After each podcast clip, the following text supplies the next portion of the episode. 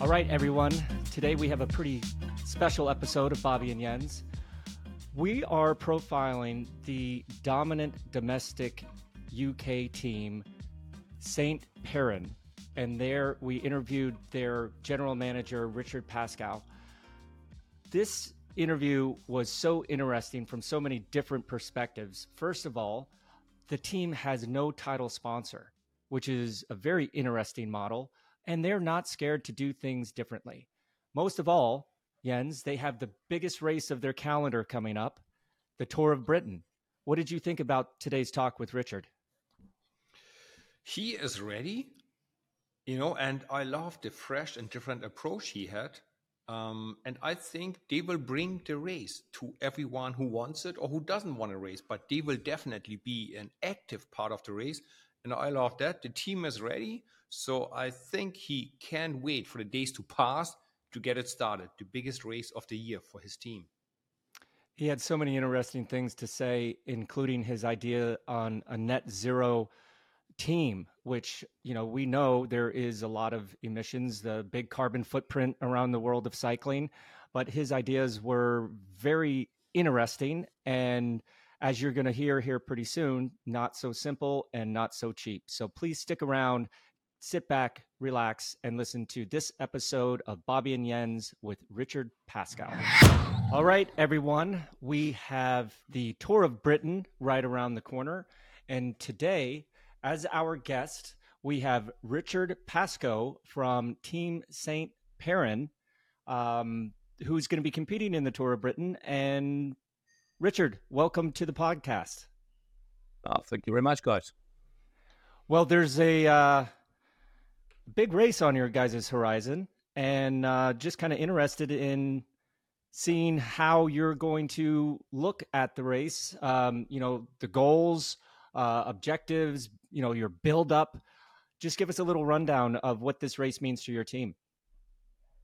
I guess if you if you go back and have a look, seven years ago we were a club team, and if you think there aren't many club teams that rise to the ability to start riding in Pro Series events. So I don't know what your equivalent in your local town would be uh, with you, Jens or Bobby, but it really is um, quite a rise for us from, from where we come from.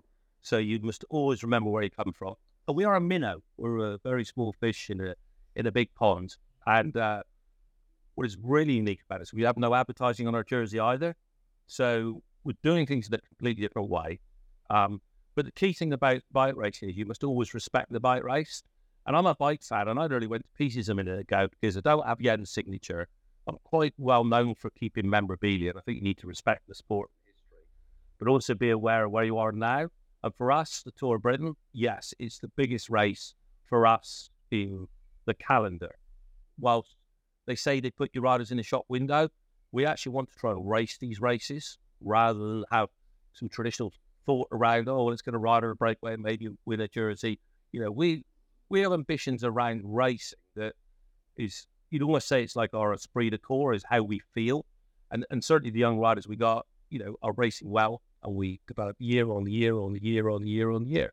And we're ranked the UK's premier team uh, within the UK. There is Trinity, who do a really great job. And uh, Andrew McQuaid's got a really interesting model there in terms of how you know he brings his team to the table. But for us, certainly Bobby, it's it's the biggest race on the calendar, and we spent all season effectively riding point twos, point one pros, you know, and a, a, a couple of pro series races um, just to get ready. So talking ready, I believe your team is selected and ready. How long before the actual race Tour of Britain starts did your riders know that they are in or maybe not in the team for the Tour of Britain? So we, what's very interesting about us as a team as well, Jens, is that we try, and this isn't a team over giving you a bit of PR, right? We try and put the riders first. Okay. Um, we try to help our in house, so we, we have a lot of in house coaching, and we've got world world class coaches. Well, we're very lucky, and those of you that are quite clever, they'll notice there's quite a few Team GB riders, which is you know coming into our team. So we've we've had it on our calendar. It's a very important race. Uh, the riders more or less at our level select themselves. Cream, I don't know the equivalent in you know the expression you would have, but cream floats to the top. You know, we've certainly got six or eight riders that have the capacity to to ride the race. Um, there'll probably be one or two that are disappointed, but I think the rest of the riders are realistic to their ability. So, you know, all year we're we're having dialogues with them, we're always having reviews. And what we really need to create, you know, if you haven't got the horsepower, you know, compared to the world tour teams, you've got to have desire, you've got to have quite a clever racing brain around that and and grab your as a minnow, we've got to grab our opportunities. But as you probably saw last year, we we created quite an interesting story in the Tour of Britain. I I don't know if you guys saw the stage where we actually put a rider in the break and obviously the World Tour team they determine everything and the gap had been extended and then we slowed the break down. We actually slowed the break, pushing the World Tour team guys further back so we wouldn't burn the energy of our riders in that break. And when it was suitably ready, you know, when we turned when we turned and got close to the finish, we could we could hold off, you know, the, the big engine. So, you know, we to answer your question, Jan, we we've known about the race for a long time. The riders are on the best program that we can give them. You know, we have no big sponsor that or a big benefactor that that, that, pays for us to, you know, to do what we do. So we do everything within our within our capability, but with this race in mind. Well, let's just put you at ease. We were all minnows at one time or another. I know I was a minnow. Jens, I'm sure you were a minnow. You know, when we got that opportunity, for me, this is going way back. Um, I was 18 years old and I got called up to the second ever Tour de Trump. Tour de Trump. Now it, it turned into Tour DuPont after that.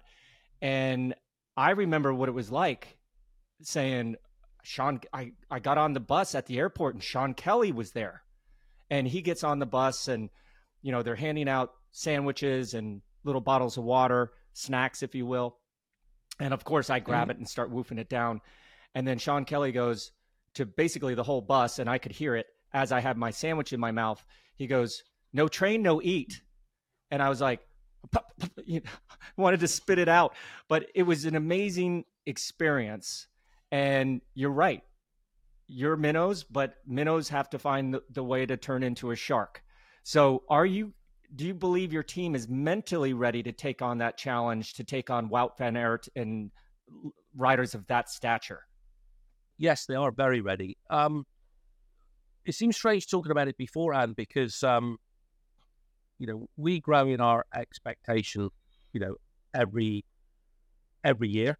And, you know, Tour of Norway, we did great this year. You're one of our young riders going head to head with World Tour rider, you know, making it across the break, not sitting on, then breaking away with, you know, so, you know, we've got some expectations around,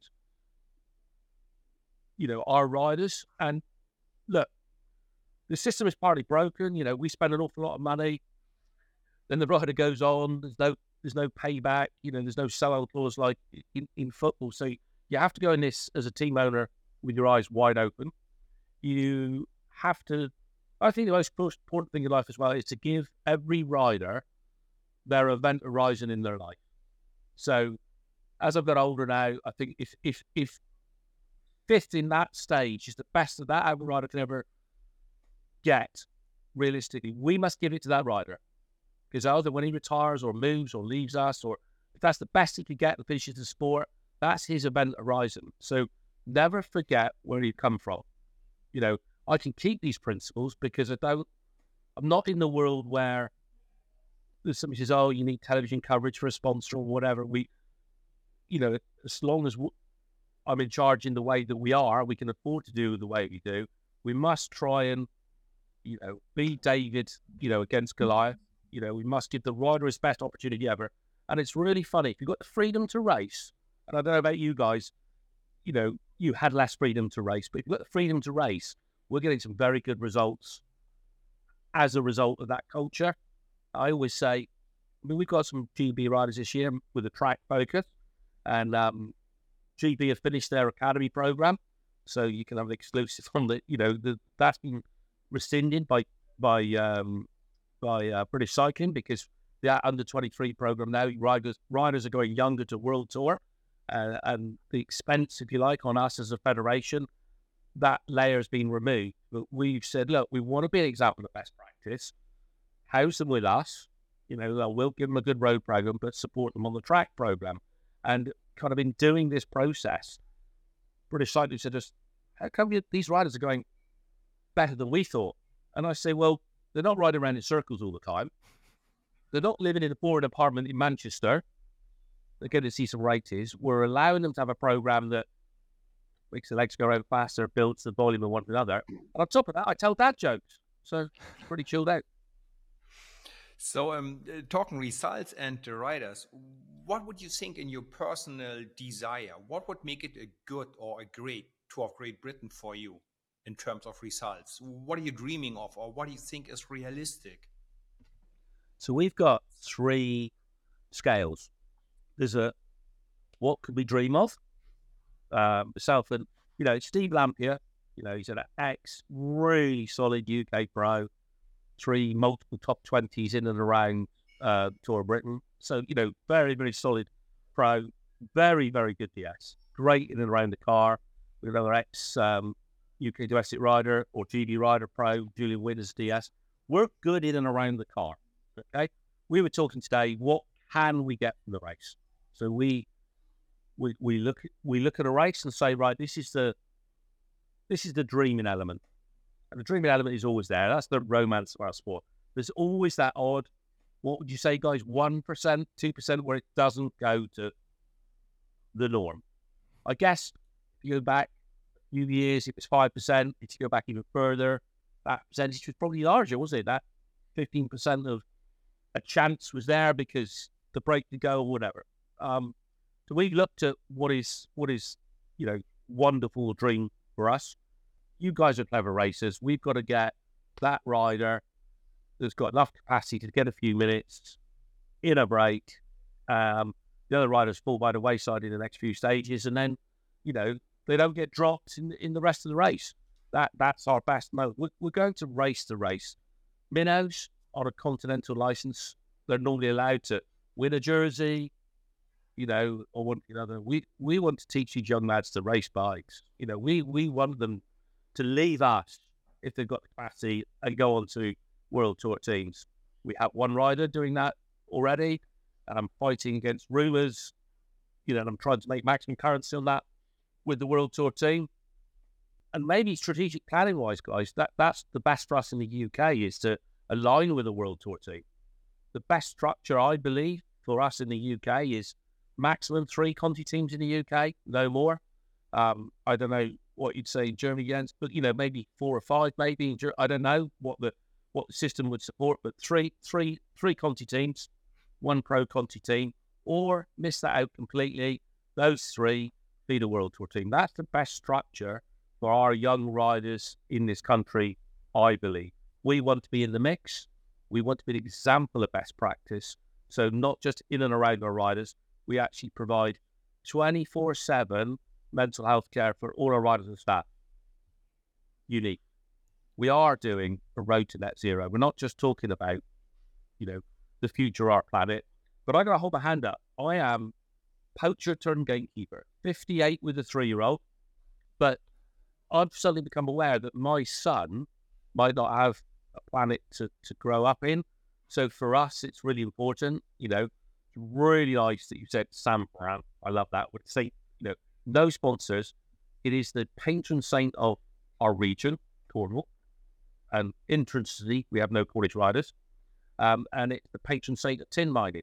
But I won our plain jersey with a little bit of tartan to represent some good things that are still left in the sport. You know, that romantic thing that you guys had when you were 14 you know, riding, the sun was coming up, and you were on that alpine climb and dreaming about the good things about our sport. We want to hold on to that because world sport is brutal. It's really hard, very realistic. You know, he's he, you know, it's a wonderful ecosystem. And do you know what? Cycling is such a cruel mistress sometimes. It can give you a lot of pleasure, but by God, you pay for it. Yeah, one one moment you're on top of the heap, and the next moment you're in the crap pile. Um, no doubt about it. But you you said you have uh, mental health um, help there at the team. You know, for for me, being as young as I was when I did the Tour de Trump and t- did the Tour DuPont against the idols, my my idols, Gianni Bugno, Greg LeMond, Phil Anderson, wow. Andy Hampsten, Raul Alcala, Eric Breukink. There was a intimidation factor there that affected my confidence. So confidence is everything in in the sport, especially the sport of cycling. Have has your mental health carers focused a little bit on really stressing confidence during this because without being confident in this sport, you're just packville. And if you're scared, you're you're going to have a hard hard time. So for us, listen, I can bring the experience of life to the, to the table. Um, 14 years ago in my life, I had a complete breakdown. Some people are in therapy all their life, some come out very well to come out of it. I had a lot of great care and a good family. So I know it's like to be broken. And I remember I was a really good sort of chess player, did chess, gave it up, thought I failed. Did ball sports, took up cycling, was a mediocre cyclist at best, never saw the front of a race, you know, but I had five great years, but thought I failed. So I get that whole reward expectation failure thing. And it's getting worse at the moment because, you know, the conversion rate is so, so small. So we have to dash a lot of hopes. Okay. So we have a responsibility to be realistic about rewards and expectations. Very strong on that. Our mental health, which is a DIA, is really, really good because they they are literally on hand and it's professional career development and also for issues around confidence or whatever. So we, we do not get involved in that process. That must be a standalone independent process. So we provide that. The culture with the team is straightforward. In order to build confidence around the team, I start right at the very top. You know, if a rider says really struggling with, you know, well, when art is riding, and I'll probably say, oh, you know, and it's and it's I normally say, nobody's died, nobody's got cancer. Stop stressing. You're riding a bike. It's a privilege. Live in the moment. So try and bring the culture we try and set up is is one of fun. The culture is one of look, two legs, arrow lungs. Trouble is, you guys are exceptional. You know there are, you know, look, there's there's, there's riders with big minerals, right? They've got the minerals, and some of ours actually got the minerals and they need developing. But we say it's a journey. But what is crucial with our, our mental health care, it's there. And we do have staff and riders that use it. We don't know when they use it. We, we've got no idea. Sometimes a rider will come back and go, you know, I had a few sessions, like, I feel great now. We just go, that's that's brilliant. So we're very proud, Bobby, that we actually, you know, give that. We don't just talk about it. You know, it's and look, team owners, you know, they'll spend money on an extra race or extra equipment or whatever. No, what we spend our time doing is infrastructure, 12 vehicles, websites are great. You know, it's kind of, we want people to be part of our ecosystem, as I call it. Um, you know, we're all bike fans and we just want to be small team with a big heart and just keep racing that way. Because the minute you try and play thinking you're Ineos, you'd lost. Because that's a 50 million pound a year animal, you know, with everything that goes with it. You know, so we, we, we got to respect where we are and give these young lads, you know, we do have a women's team and we have a mountain bike team, and you know, we we've got to give them that opportunity with full confidence. Good question. So, um, exploring a little bit more about that, would you then agree that um, that old saying that only in a healthy body lives a healthy mind? That's also part of your strategy, no? I mean, keeping the kids physically fit, but also in your ecosystem. It sounds like you are close to each other, right? That you trust each other, that you work together more like a family than a just basically um, numbers and uh, money based uh, pro sport. I, I, I, think you're right because we don't have any other currency other than that, do we? You know, the, you know, you guys tell me about world pro sport. I mean, I've mentored, you know, gold medalists and world champions, but on the outside, and I've seen. Look, the only thing we got to make ourselves different is that culture of, you know, being fun. You know, I turn up to wherever I am, and I'll, I'll arrive with some cider or beers or brownies, you know, I'll walk on a team bus, a World Tour team bus, and go, there you go, guys, there's some brownies, and walk away again. Because we're all equal. You've got to remember, we're all equal people, you know, and it's just a simpler way. It's not, I'm not saying it's the way it should be, but it's our way. And I guess because I'm a dad now, I'm a, uh, you know, I've done two good things in my life. Yeah, I've mentored some really good cyclists, and I got a three year old. And those are the two things I've done. And when, you know, I don't know how you got six, you got to start watching television, mate. oh, my goodness me. But no wonder you got to keep working, right? But we have a responsibility. You know, I'm not romantic. We, you know, we are in the bottom layer of the serious business cycle. And so many teams come and go, come and go, come and go. We're going to be around for the next four or five years. But, you know, we're not going to do it. We're not going to sign a rider on the hope that we win this race and that brings sponsorship. We're not going to do any of the things that we've seen up to now around it, providing we can keep affording it, make it sustainable. We literally have an old lady who will live 20 miles from see where I am now, give us five pounds for the year, you know, and, and we take, we, you know, we take that, you know, we, we, you know, we want you guys, I mean, we work on subscriptions, we work on different revenue things, you know, we want to represent you guys, you represent us. And what's cool about the team, you've got open access to it and you've got honest answers as well. I can either afford a great kit, good program, no salary. Nobody says this. You know, they all, everybody pretend I can do two out of three because all we are is a family. Myself, my fiance, my little boy, and then we got everybody else putting into this ecosystem. We got people giving up their sweat equity. We got riders going, God, this is quite cool actually. What you're doing this, you know, we become friends with race organizers. We want the media because when the sport is beautiful, it's beautiful, and we want to try and keep away from some of the not the ugly side of the sport, but some of the ways that things are done. We we you know the way it comes across with our riders. Look at any interview that they do. We don't script it. They go, "This is amazing. I'm really loving it." We have a national series in the UK, the national races. Um, so so far this year in the first race, um, we did one, two, three. The second race, we did one, two, three. Unprecedented and never done in 100 years.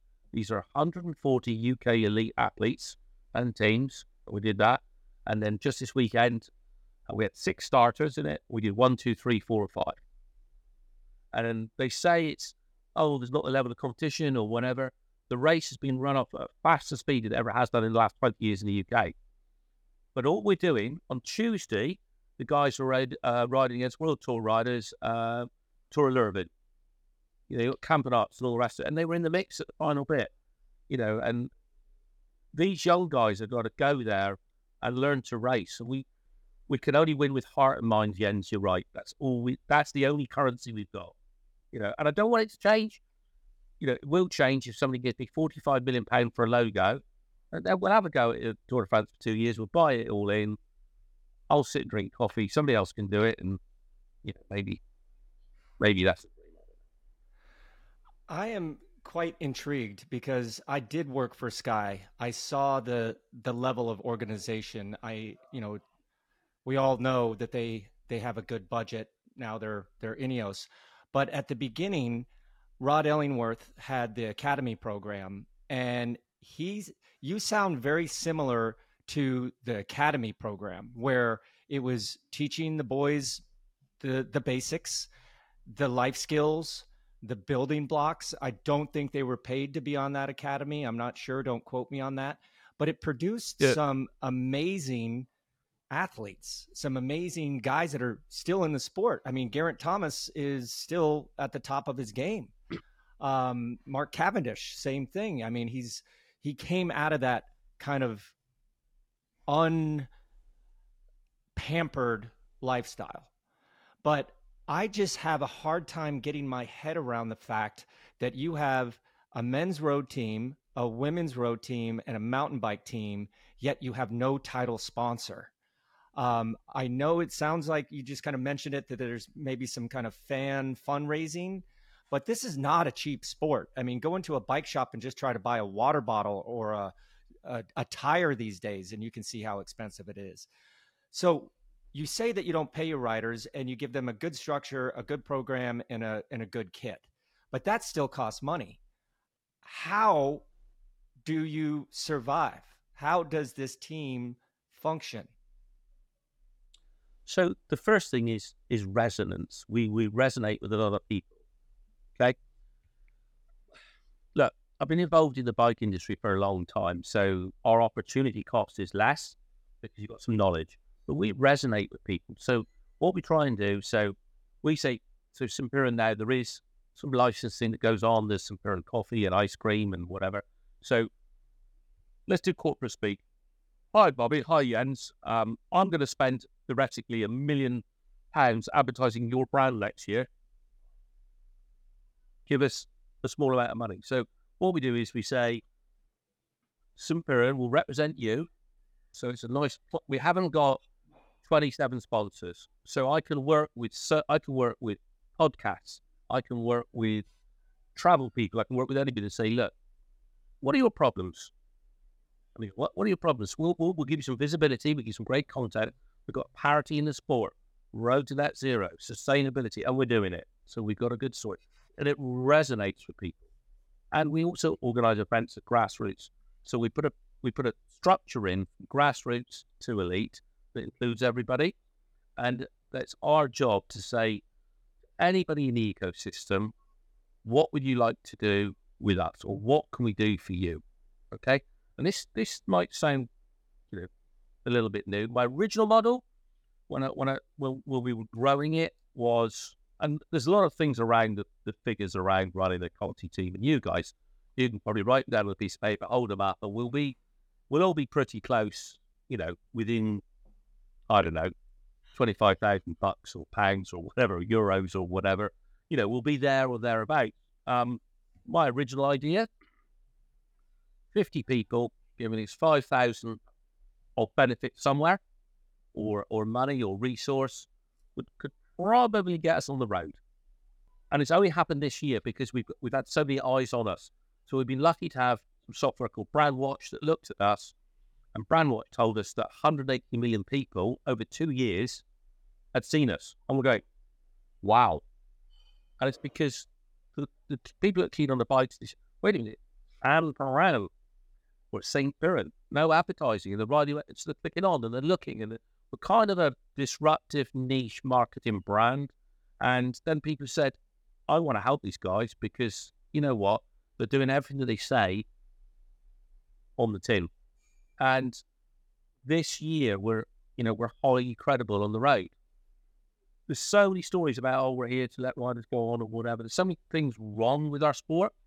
Um, the beauty of it is a free to watch sport. We don't get paid. You've covered all of this in lot, lots of other ways. But what we try and embody or get people involved with, and um, Bobby and Jens, is we want the fan or the engagement or the people to become involved with us. And it's very easy for us to say, work with us and we'll work with you. So we want to work with governing bodies, race organisers, other teams.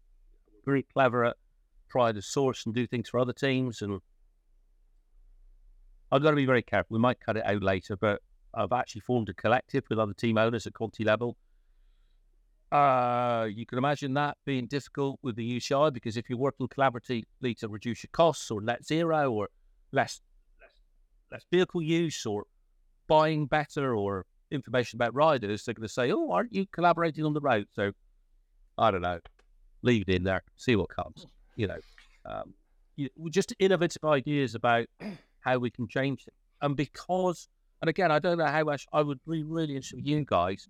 How often did a logo on your jersey is true? Your team manager said, "I want you to go up the road for two hours today for TV exposure." Was that ever really said to you? I'll jump in and say no. Um, TV exposure was secondary. The result was what mattered. Um, I don't know, Jens, early on in your career, was there anyone that told you to do that just for the TV exposure? Um, in the year 97, actually, when I was in a smaller team, this would be probably in today's world, it would be a pro Conti team. It was half Australian, half from Czech Republic. There, yes, um, at some races, they told us um, we want to be on TV. We know the big gun's gonna get us in the end. We're not gonna win, but we want to make sure we are seen to be part of the race. There were races where we were good enough to go, yes, we try to have a performance here. But in 97, yes, we had maybe three races in the year where they said, look, guys, we go out and show ourselves. But then I signed with a bigger team. And of course, in a bigger team, it's all about the performance, just like uh, Bobby said. Does it make sense to you, the answer? Yeah, it's I. We you know we hear it a lot. Oh, it's really great for you to go and do. We we, we won't do that. We will not. We will not do. We'll not do a suicide mission. You know why we do it? It's it's disrespectful to the rider. Then he doesn't get a result.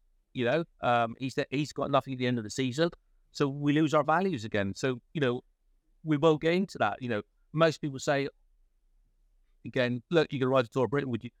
We'd rather not go for a you know, a jersey because really what's really important is racing the race. You know, and you know, we're really keen we're, we're, we're really keen on that. But it's um yeah, it's it it's very interesting. What would you guys give as advice to a team at our level given the knowledge? Like I'm I'm blown away by your approach. Like it, it is like you think outside the box, which is awesome, you know? And you are right. If you force the rider to go on a TV break, yes, he will not get a result. He will be seen, and maybe you know um, his parents going to be happy on TV because they saw him. But in the long term, you are right. My only advice would be: don't be shy, don't be intimidated. As as soon as everybody has a number on, and the gun is shot, everybody is allowed to race. Maybe the big teams don't like to race the kilometer zero, but the race is on. It's written black and white in the rules. The race is on.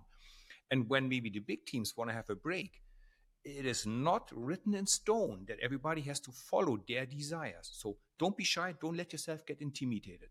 In a fair way, of course. You don't have to yell at them or push at them, right? Of course not. In a fair and sporty way, feel free to express your own racing style. I, I, agree 100%. And uh, just to add a little bit more, is I don't know why, but very early on, we would do races with teams that were uh, below us in, in talent and budget. And, and I would always kind of root for those guys because we were all one of those guys at one time or another.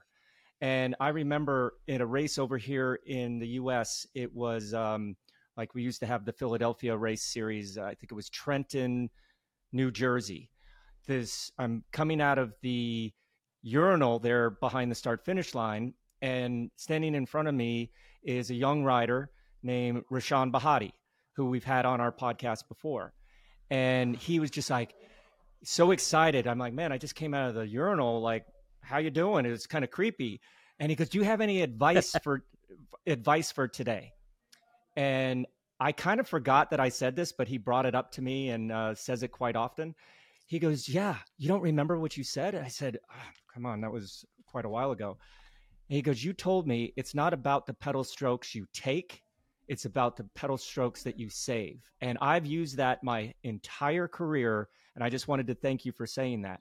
So I always kind of went out of my way to give these young riders on the smaller teams their confidence, their chance, uh, their legitimacy to be there. Because I know there were some riders that did that to me back in the day.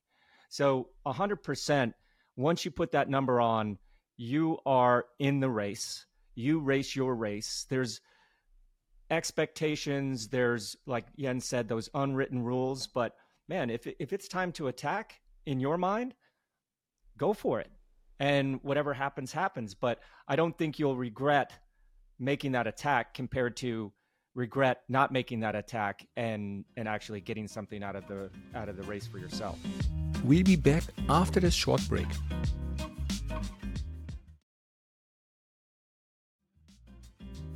Now back to our chat with richard. I'm burning to hear your answer to this question now. With all your new ideas and your way of approaching things how do you and your team work together and get along with the British Cycling Federation? I give you a uh, joker. You can say next question, please. But I'm just burning to find out how they take your new and fresh approach is it a good cooperation with them, or you go, you know what, just don't stay, get stay out of my business? How how do I have to imagine you working together with the British cycling? So Jens, normally when somebody looks away, you don't get a straight answer, but I, I've given it a lot of consideration because when somebody asks me a question now, if they've asked it, I will give a hundred percent straight answer. One I finished racing.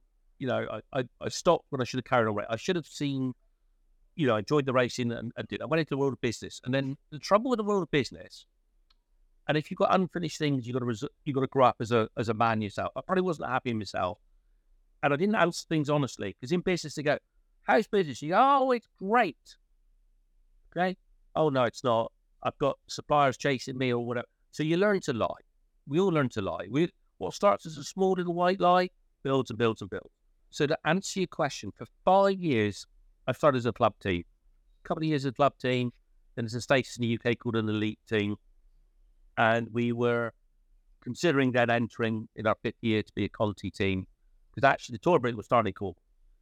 But every two months, I'd written to every director at British Cycling, membership, asset provision, performance, all the heads of whatever, an email. Say, yeah, we've got a journey. We'd like to have some dialogue. What we do in this journey, one thing or another. How many replies do you think I had in five years to my email for, hi guys, let's have a dialogue? Five? Bobby, how many do you think? Uh, the way that you phrased it, I'm going to go with zero. Correct. Keep oh, those no. Um, Oh. Oh, I did have a, actually, Jens, I had a couple of holding emails, I think. So, on that basis, you could get angry or upset or pissed off. Wait a minute, you say about your joint federations. We, you, you own your federation, or we do, we're members. So Whenever I see a director, I go, you're not a director. You work for me, we own you. But, but new regime, guy called Jon Dutton's gone in, a new CEO. Dropped him a message like I always do. You know, I'll probably hound you guys for the next six months until you give me one of your old shirts or you do something for us or you maybe I get your listeners to subscribe just one dollar a week or whatever. Um, I dropped him a direct message. I Said, look, we think, but by now we've become a quality team. Respect. Within a month, I'd taken four of my the team of people around us. You know, we've got Steve Lampier on the road, who's fantastic. We've got like Luke Humphreys at commercial, who's fantastic. Adam Harradance, who's doing our PR. We went to Manchester and we had a five hour meeting around state sport, you know, what's happening in our sport and what's basically happening. We've got a 5% conversion rate to World Tour. You know, we're doing quite well. Uh, I think we've got 26 in the World Tour and maybe 15 at Pro Conti. So it's like an hourglass figure. The Conti scene is being squeezed and World Tour teams are signing younger riders. So we're being squeezed. But we had a four hour meeting. No less us. We went positive, positive. What can we do for change? We'd already been working with the performance side um, because we took some riders that were exiting the academy last year. So we had an unwritten rule with performance. Um, some good people there giving us riders, but straight to the head office saying, let's have a conversation. What's it like to change? So to answer your question, I think it was very poor previous, and now it's very strong. So imagine you two could walk in the ASO and the USI. Oh my God, that would be a podcast. And, uh, you know, we've got access to the top table, which is very important. And we've got a voice. And we're not saying it's do it our way. We're just saying this is one way that we're doing it. And I firmly believe in the UK, different France, different Belgium. Each country's got a different structure or way of doing things.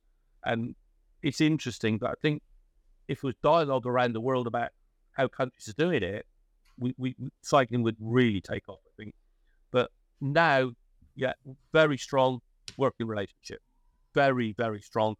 The point now that, you know, we're going to try and our track program is our world currency. Our federation gets money for participation and for performance. And our unwritten job at the moment is to give those guys um, that are on the track program a road program, and I will,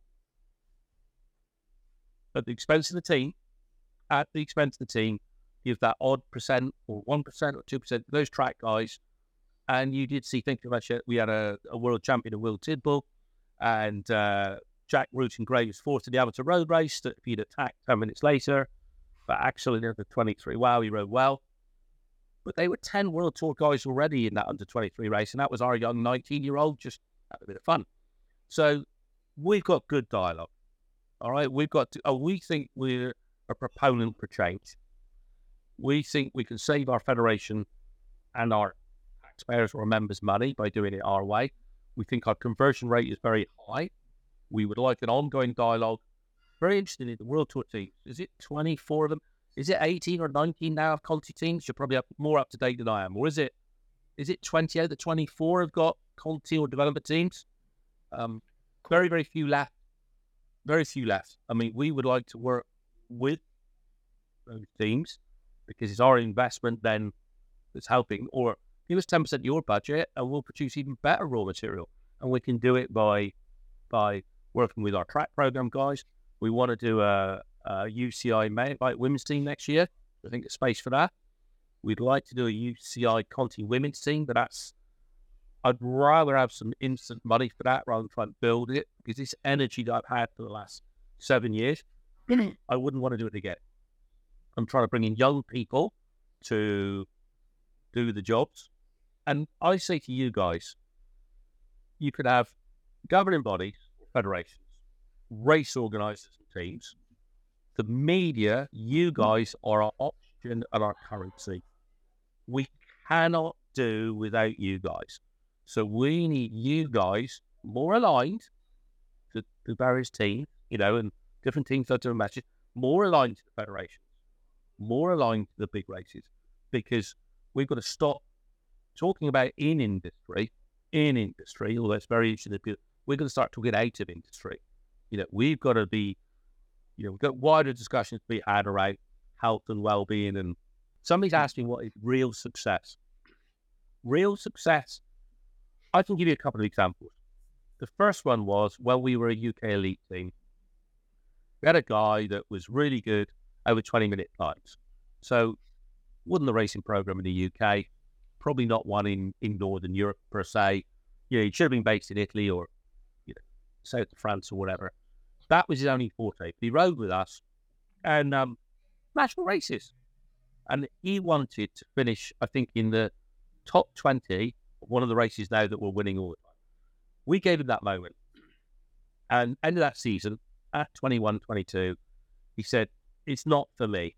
And unbeknown to me, he had an interview with the Foreign Office. They only take six people a year out of, I think, 5,000 applicants. He got straight into the job. I was in tears. I got a, stop welling up now. The email said, because of the career that you gave me for this year, learning around sport how hard it is. I've got a job in the Foreign Office. I can talk to people. I can leave this sport on a high, knowing that you at St. Piran Games this moment, I've got an amazing job. I'm happy and I'm fulfilled. And that was my first successful moment in this team. Wow. I mean, that's the reason why we wanted to have you and your team on this podcast because you're obviously doing things in a different way.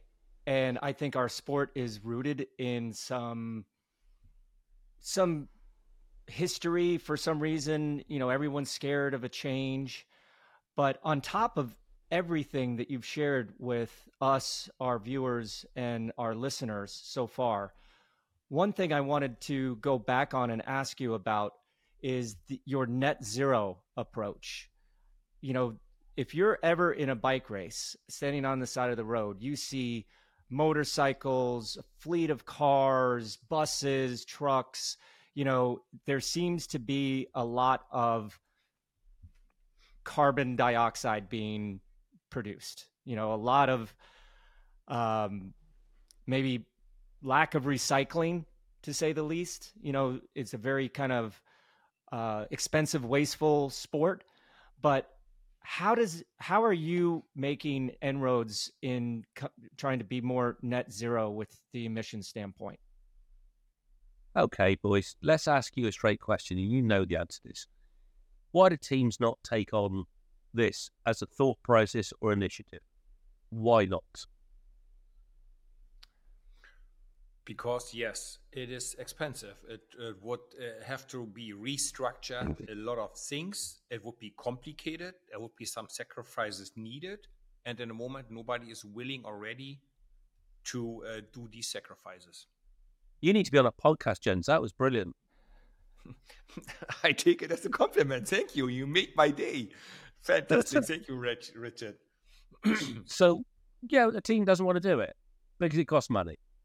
Okay, so we partnered with um, Exeter University. It's a big university in the southwest, and look, if you get measured for your carbon footprint is one, that costs a lot of money. I couldn't afford it. I wanted to do it, so I had to find a partner that was willing to do that for me. And it's tens of thousands of pounds to do it properly. And my God, when they do it, the results are shocking you, you go, we don't want to be doing it because, oh, that, that, that doesn't read very well. And that's why we don't do it in sport. You've got to go, hang on a minute, it's not great news. So we want to talk about net zero, I'll come to that in a minute, and circular economy. That gets avoided. So basically, the circular economy is are we better off doing up an old diesel car and keep it out of the road because it's already been made, rather than that Tesla that is now going to cost us X amount out of our planet in order to put that in? So we need to talk about net zero and circular economy. Be we need to bring them both at the same time. And we started to look at what we're doing, and it and it's horrendous. So, starting at the top, what's the first thing that we could do? Yes, is vehicles. A hybrid vehicle is no use to bike racing at the moment because it's got a 200 mile or 350 kilometer range. So, what happens is if we go to a race, we might got to leave a day earlier because you've got to charge it a couple of times so your accommodation cost goes up. So we've got some problems around this space. You've got to talk about where they are. We want to partner with a car producer. Okay. We could work around the hybrid space, but, but that we've got to take on more staff or we've got to find a better one and an accommodation partner to actually drive down those values. So that's a conversation we're having at the moment which is a painful. You have to have painful conversations in order to get solution. And guys, what I do have, I slightly, I, I partnered with a bottle manufacturer. I should have just put one up. It's not an advert. We we partnered with a bottle manufacturer, and I want the UCI to pick it up. It's got a gel inside it. You can put the gel inside and the liquid, so you're not throwing wrappers away. But at the moment, it's in a leisure format, I'd like to share that with people. If there's anybody on the program that wants to try that project through, the three main bottle manufacturers in the world, um, they know who they are. I'd like to take that to them. It reduces waste at races. Gel wrappers is a thing, right? It's a very, very small thing. And we think we've already got a bottle now where you don't have to throw away the, the wrapper even the feeds out. So we've overcome that one. And then what other steps we want to do? We're collecting all our tires naturally. We're doing all of that. Our clothing is in a contract now, comes back year end. So you can't buy a Bobby or Jens shirt off us or one of our riders, or you sell it on eBay because you're going on to a new team or whatever else you, you do. It's got to come back. And we're actually looking at, look, can that filter down to our development teams? You know, how do we feel about sweaty chamois? You know, or, or whatever. You know, we joke about it, but there is a place for our clothing. There's a place for our cars. There is now a place for our carbon. And this is the big thing, Bobby, what we're going to do. And it's bombshell's been dropped on my lap in as much as that I put my neck in the noose again. We are taking on the tour of Britain. So we've got the riders, we've got the staff. We're going to have to pay for extra staff. We're to take six extra staff, one of which is actually coming from the university and doing an audit on the waste that we produce as teams. And I don't believe that any other teams have ever done this on the Tour of Britain how many towels do we wash? and the results are not going to be great either. But the university said, look, let, let's let's look at what you're actually. Don't hide it. What you're actually doing. And I'm I'm frightened, but we're having to pay fifteen hundred pounds, bring that person around with us. but we'll have the dialogue. I don't like the answers because none of us want to ask the questions at the moment, but we ask the questions, we might have a solution. Second thing, coming on that, part of what I've done with this collective, I've helped set up a collective with other Conti team owners, and let's say we're going to go and ride, let's say you know, one of the tours. You know, we do the Olympia tour, which is tour Holland or tour Germany goes back or wherever, wherever. Why are we taking like X number of cars, X number of vehicles when if we shared vehicles, actually, it's in our interest to reduce them down. Yes, we've got our team cars in the race and there's there's legislation around that, but why take four vans when two two would do? And we could we could, but then it's about how they get graphic up and the image and all the rest of it. But we call those vans the collective, right? And team one, two, and three are working at it. Bang, we've instantly reduced down our footprint. And guess what? You know, we're not tiring our staff, but we're sharing. We, it's a bit like sharing your shopping, isn't it? It's not rocket science. So, Bobby, we're doing looking at more audits, taking more people. We'd love to get cars right. We've got a, a solution around bottles and wastage. And again, I think it's um, um, Hansen, isn't it, who's the uh, the rider's representative for safety and stuff like that. I'd like to get something. I tried to drop in a direct message. Look, we've got a bottle. We've got a bottle that, because basically he's got a, a, a, filter on it. You can either drink liquid or flick it over to gel. What a great idea. Okay? And it's trademark, it's patented, the world can have it because it does do something real. So with Blue Sky Thinking, I don't just want to think about it. Where I can, we'll try and put a hand in the pocket and make a positive change. So what we're doing, Bobby, is all of those things and inviting people in, even if we don't like the answers sometimes. But we've got to be prepared to ask the question in order to find a way forward. It just frightens me for my three year old. That's the generation that's going to say, You guys effed up this planet if we're not careful. And I don't know if you feel it as parent. What do you guys feel? Oh, I feel it. Um, I think about it every day.